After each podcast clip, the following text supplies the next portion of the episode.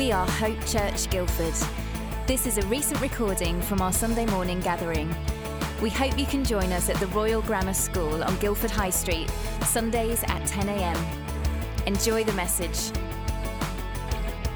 So let's read the passage. It will appear on the screen as well as in your, in your notes. And uh, it's Mark chapter 6. We're going to go from verse 6, or the second part of verse 6, to verse 30. All right? So here, here we go. Then Jesus went round teaching from village to village, calling the twelve to him. He began to send them out two by two, and he gave them authority over impure spirits. These were his instructions Take nothing for the journey except a staff, no bread, no bag, no money in your belts. Wear sandals, but not an, so you can have one shirt, but not an extra shirt. Whenever you enter a house, stay there until you leave that town. And if any place will not welcome you or listen to you, leave that place and shake the dust off your feet as a testimony against them.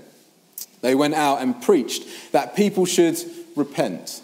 They drove out many demons and anointed many sick people with oil and healed them. King Herod heard about this, for Jesus' name had become well known. And some were saying, John the Baptist has been raised from the dead, and that is why miraculous powers are at work in him. Others said he is Elijah, and still others claimed he is a prophet like one of the prophets of long ago. But when Herod heard this, he said, John, whom I beheaded, has been raised from the dead. For Herod himself had given orders to have John arrested, and he had him bound and put in prison. So we heard about John the Baptist right back in the beginning of Mark chapter 1, and we've not heard anything about him, and now Mark's telling us, hey, this is what happened. Um, so he got bound in prison, and he did this because Herodias, because of Herodias, his brother's Philip's wife, whom he had married. So he married his sister in law. For John had been saying to Herod, It's not lawful for you to have your brother's wife. So Herodias nursed a grudge against John and wanted to kill him. But she was not able to. Why? Because Herod feared John and protected him, knowing him to be a righteous and holy man. And when Herod heard John, he was greatly puzzled, yet he liked to listen to him. Finally, the opportune time came. On his birthday, Herod gave a banquet for his high officials and military commanders and the leading men of Galilee. And when the daughter of Herodias came in and danced, she pleased Herod for his dinner guests. So, just a note that is Herod's sister in law's daughter. So, his kind of niece is dancing for him seductively. He enjoys it. And the king then says to the girl, This is Herod, ask me anything you want, and I'll give it to you. And he promised her with an oath, Whatever you ask, I will give you, up to half my kingdom. And she went out and said to her mother, Hey, what shall I ask for? And she said, The head of John the Baptist. At once the girl hurried in to the king with the request. And she said, I want you to give me right now the head of John the Baptist. And she added, On a platter. The king was greatly distressed because of his oaths, and his dinner guests, he did not want to refuse her. So he immediately sent out an executioner with orders to bring John's head. The man went, went, beheaded John in prison, and brought back his head on a platter. He presented it to the girl, and she gave it to her mother. On hearing of this, John's disciples came and took his body and laid it in a tomb. Then the apostles gathered around Jesus and reported to him all that they'd done and taught. Ta da! what a random passage, eh? And um, if you are a guest here today, can I welcome you to Hope Church? we, uh, we love the Bible. And so we, we preach through it. And we re- we're going through the whole of John's, uh, Mark's Gospel. His name is John Mark.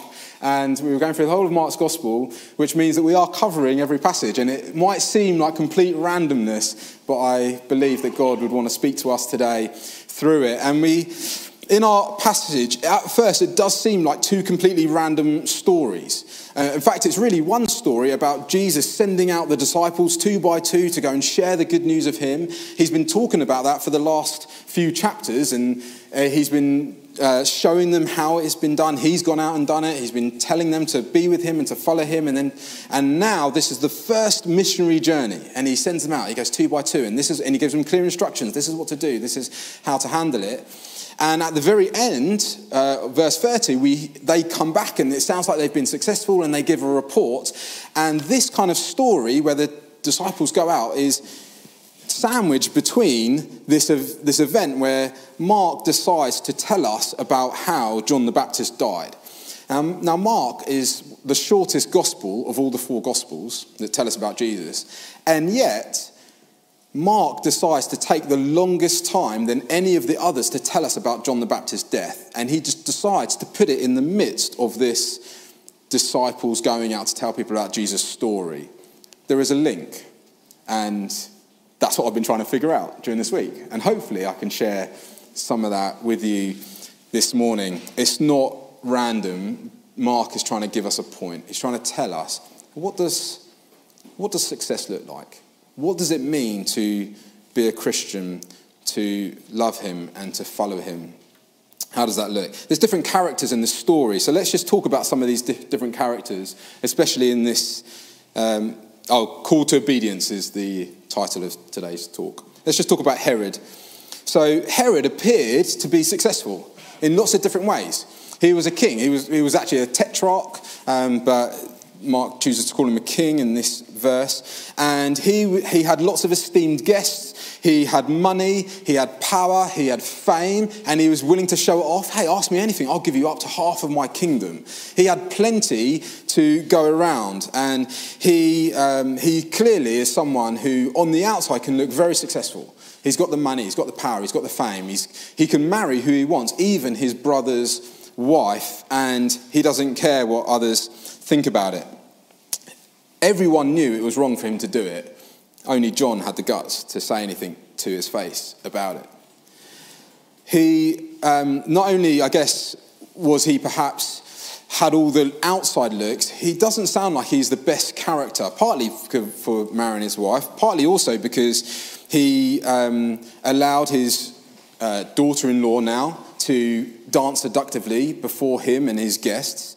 And he clearly cared more about his appearance and how he seemed to everyone else because he knew, he declares that John the Baptist, who's in prison, is a righteous man. He likes listening to him, yet he's sometimes perplexed by what he says, but enjoys listening to him.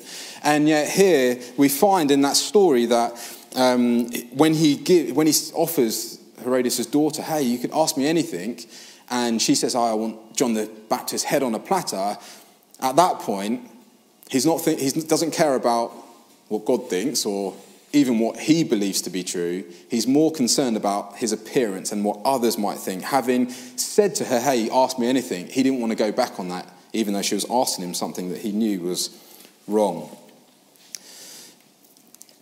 John, yeah, and he, he was, I guess he had foolish pride and he allowed himself to be manipulated by his now new domineering wife, who later on we, you can find, you can read through Roman history. Um, Herodias is like is uh, like a character that appears in plays who basically manipulates and fools like dumb-witted husbands, and so she's like a character that comes through. I mean, and to be fair, um, Herodias isn't much better, is she? Again, she can appear to be super successful on the outside. She gets the husband who's got all the power, fame, the money. She wants, well, she gets what she wants ultimately in the end, though she uses, again, manipulation, deceit, uses her daughter, she uses other people to get what she wants. All of this, I think you would agree, is not success and perhaps not how we want our children to grow up. We want them to be successful, absolutely, but we, want, we don't want them to get it by these means, do we? So, what does success look like? Well, let's, let's just talk about the disciples to start off with. So far, we've We've heard about Jesus calling the disciples, getting them to follow him, to be with them, and he showed them how to bring the good news, how to share that with others. He's gone out and preached the good news with authority, seen people healed, and now he's sending them out and he's sending them on a missionary journey. And I think that um, Jesus gives some principles which we can get hold of today. So he gives some principles to the disciples. Let's see if we can take, I've got four of them that I think we can take hold of. And the first one is this that uh, Jesus sends them out in team. And often, you know, throughout, whenever Jesus calls people, he's on his mission throughout the gospel, we find that he calls people, hey, follow me and I will make you fishers of men. Or come and be with me that I can then send you out. There's this dual thing about being a Christian that throughout Mark that we see Jesus is always saying, Come and be with me in order that I might send you out. It's like the Great Commandment and the Great Commission. We've talked about love God with all your heart, soul, mind, and spirit, and love your neighbor as yourself, but also go out into the world, give the new news, baptize people in the name of the Father, Son, and Holy Spirit. Tell people, both together. We see that coming through over and over again. And the first thing for us to let, get hold of is that sometimes we can think about fishing like line fishing. Me sitting on a boat, my fishing rod, catching my fish, one at a time. But Jesus' example is no, no, we're going to do it net fishing. We're going to go out in team, throw the net overboard, and haul in the fish. Which one's more successful? Line fishing one at a time? Net fishing that one's much more successful, isn't it, for fish? And that's how the fishermen would have fished. They weren't there with their rod like we like, you know, we like to sit on our lake. No, they were there hauling in nets. And so Jesus did that. Team, think about Team Trinity, Father, Son, and Holy Spirit, do things in team, created in team, give life in team. Jesus gathered a team, disciples, 12 disciples, do the teams. And now he's saying, hey, I don't want you to go out by your own, on your own. Sometimes Christians can think that, hey, to be a Christian is just to be me and God. I don't really need the church. I don't need anyone else. And Jesus saying, no, no, come on. We do it in team. You go together. You go two by two in this instance. We're going to, we're going to go in groups. And, um, and so one thing, a good principle, because we could say, are the principles to not to, I don't know, not wear sandals and not take extra bread or money, I, I, don't, I don't think they're the things that Jesus wants us to get out of this passage. What I do think he wants us to get out is that, well, he, he, he knows what we need. That's important. But he wants to encourage us. One thing is to do that into team, to do it in groups. Um, one thing that me and Catherine have done recently and do regularly is try to do things together, do it in team. So Catherine's inviting all her friends to the murder mystery evening, and on our table there's going to be us and uh, someone else from our church. We're doing it together in team. There's like three of us plus their, you know, all her friends. Um, we all often get our barbecue and put it out in our front garden and then invite all the neighbours, but then we'll invite another family from the church who lives nearby to come and join us with that barbecue so that there's like two Christians with all our neighbours because we're doing it in team. And it means that it's not all on us because we can lose faith, can't we? And we're like, oh, I'm not sure if I should say this or ask that or invite this. But if there's a few of us and they're getting to know us, then hey, hey, we're doing it in team. Do it together. I wonder what might you do when you think about sharing your faith with your friends or your family or your neighbours or your colleagues? What about doing it in team? What about inviting someone else to come along with you in that journey, to doing it together? You're going to it's going to be, it's a good principle to bear in mind. Another thing that comes out is it's, it's not about one hit wonders. And what I mean by that is that in verse 8 to 10, he, uh, Jesus says, hey, when you go to someone's house, stay there. Stay there. In fact, stay there the whole time until you leave that town completely. It's not going around cold, cold calling, going from door to door to door, and trying to have conversations with many different people as possible. Actually, Jesus' principle is hey, once you get a friend, when you're making a connection, stick with them, do life with them, live with them, like, you know, do it together. That's like a principle for how to share the good news of the gospel is to absorb life. They, they might have stayed in one town for many, many days. And so they're doing life together and they're sharing together and like doing meals together, do, you know, seeing the kids being parented together. You know, it's like, it's a good principle for us to not just to, go out on the streets and stand there shouting with our Bible, actually, why don't we make connections? And then when we're making connection, stick with that connection. And you might have a few connections, but like, it's not one hit wonders. It's not cold calling. It's building relationship over time, doing life together. Jesus invests his life into the 12 and does it over years and then encourages us to do, do the same, invest our life into others over years, spend time together. Not everyone is going to be interested in the message. He's, he says in verse 11 that, you know, if someone doesn't want to, if someone's not interested, basically dust off the, dust off the dirt off your feet as a testimony to them and walk away. The results of what happens throughout the conversations aren't our responsibility. Some people will choose to reject the message. In fact, um, we didn't read the first six verses in this chapter, but if we had, we would have seen that Jesus was rejected um, in the first part because a prophet can't, you know, uh, what does he say? a prophet isn't accepted in his own town, and people in his own town rejected him. And then you get into um, the next few verses, and he's like saying, Hey, expect rejection. And when you get the rejection, hey, just wipe off your feet, carry on. And then we get into John the Baptist story, and John goes and shares some important information, and he gets rejected by Herod and ends up being killed. There's like rejection, rejection, rejection. And Mark is telling us, hey, part of being a Christian is that your message might be rejected. If you're not a Christian here today, you might be one who has rejected someone in your family. Hey, you don't want to know, you don't want to listen. That's okay, that's, that's up to you. That's between you and God. But maybe like Barney said at the beginning, maybe God wants just to bring some clarity to your vision today. Maybe He just wants to speak to you. Maybe He's encouraging you to look again at the gospel, to look again at who this Jesus is and what He's done. Herod is in, actually interested in listening to what John the Baptist has to say, though it says, he, but he's perplexed. He's perplexed about what he says. Sometimes it's confusing, and that can be. Christians can be confusing. They use lots of weird, strange words, and it's like, what? But I just ask, hey, what do you mean by that? What, what does that actually mean? He's the lion and the lamb? Is he these animals? Like, what, what's that mean?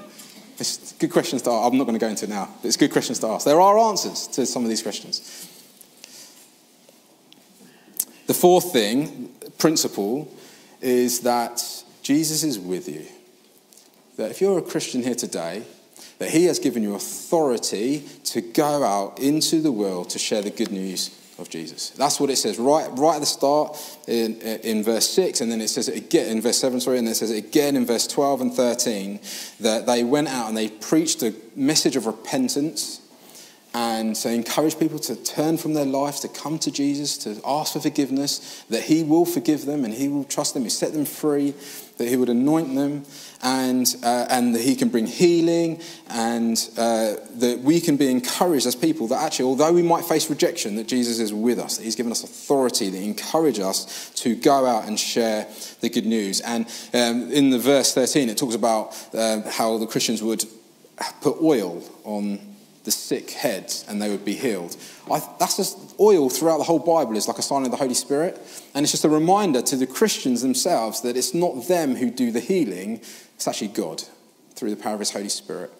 All Christians are called to do is to obey, to be obedient. And in, in, verse 30, we find out that they come back and they tell, hey, this is what we've done. Jesus, check it out. And they're full of stories and they want to tell him about the, the amazing success that they had.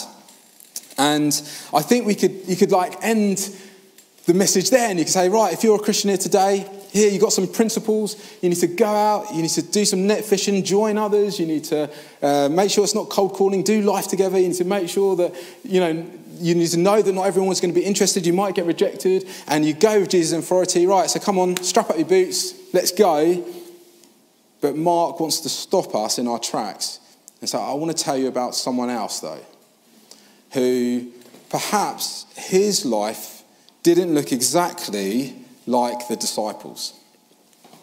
Because it doesn't always work out like that. It doesn't always work out like amazing like it did for the disciples. So let's just talk about John the Baptist, which is our last character before we draw it all together. John the Baptist, he was loved by God, and he loved God himself. And he shared the, the good news with people. He prepared the way for the Lord. He prepared the way for Jesus. He, he also preached the message of repentance. And he encouraged people to come to the Jordan River to, to help to prepare their hearts ready for Jesus to come. And he stood up for injustice. He, he was like, hey, Herod, this is wrong you shouldn't marry your brother's wife. And he got put in prison, and then he got killed alone, beheaded, all by himself, with nobody around, whilst the disciples was off having great great success. Oh, seeing salvation, seeing healings, seeing people set free from demon possession and impure spirits, seeing all this going on, and, and he's by himself in prison alone being killed.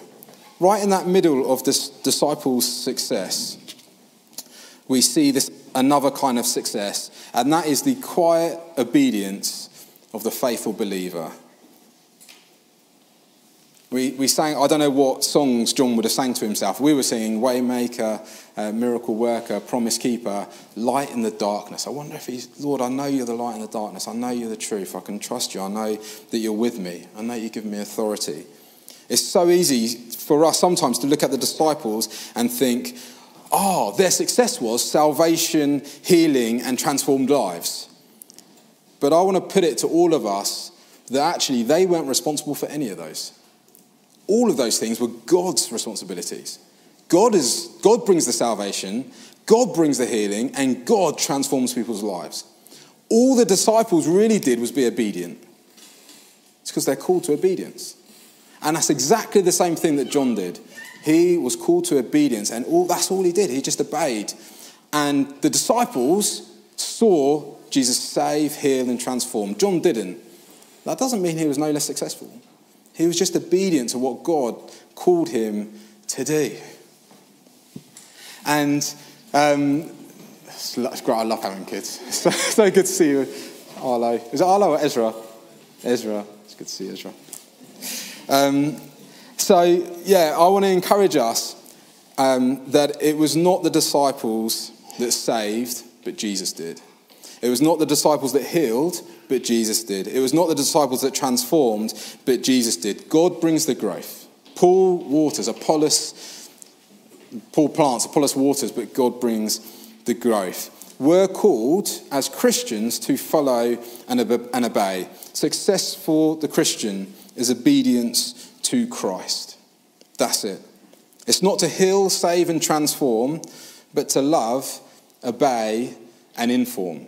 And you know that intuitively because as you were calling, hey, what does a successful Christian look like? You said, hey, love God, help others, you know, serve others. You, you said to worship, to, to, to bring light in the darkness. That's what we're called to do is to obey, to be obedient to Christ, to go out and share. And some people will reject you.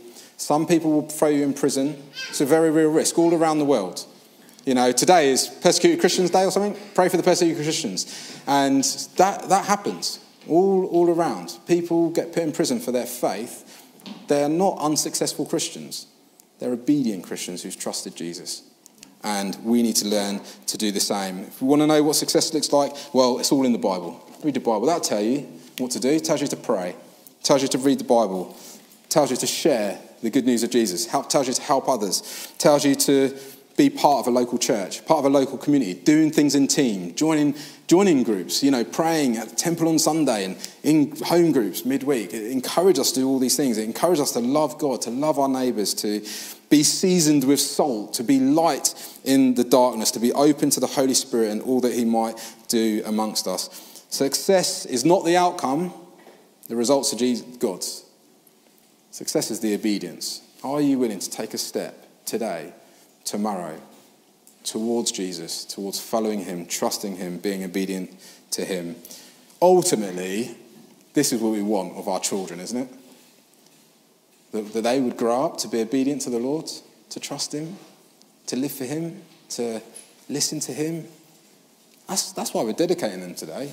Because we're, uh, we're saying, hey, Lord, these, ultimately, these children are God's children that he's entrusted to Will and Miriam and he's entrusted to Ed and Helen for a season. But they're God's children. And he has great plans for them. And we want to dedicate them to the Lord and say, God, would we, we entrust them into your care.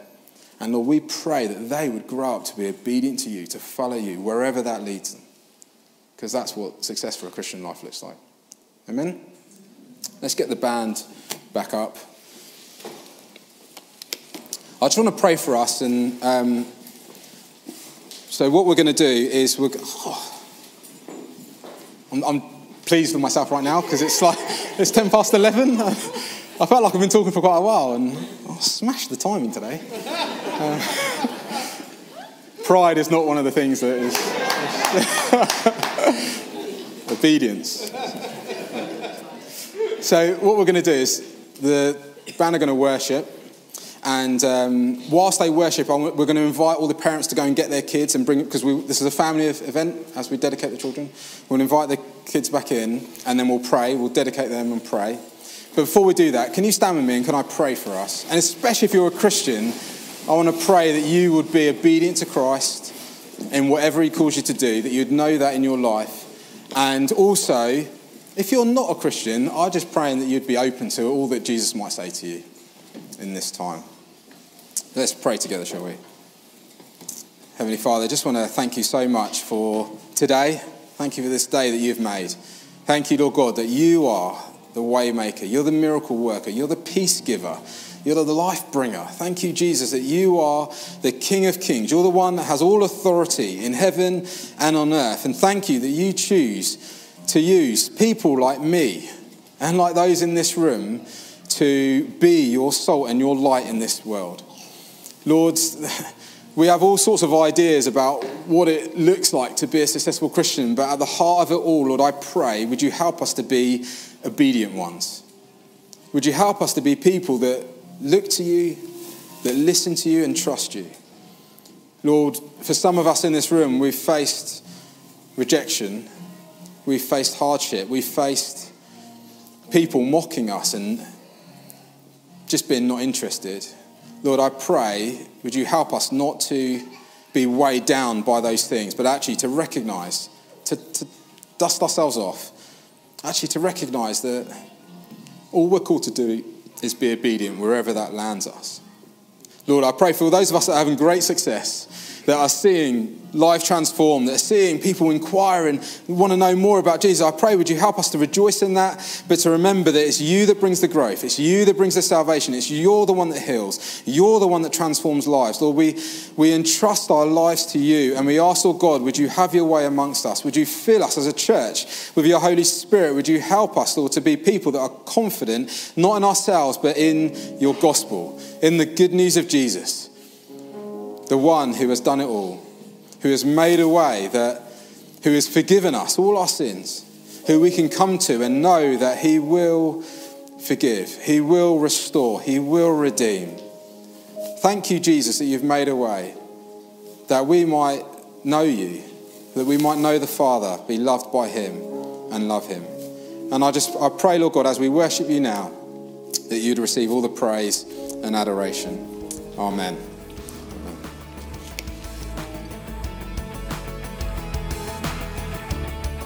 Thanks for listening. We meet on Sundays at 10am at the Royal Grammar School in Guildford. We look forward to seeing you.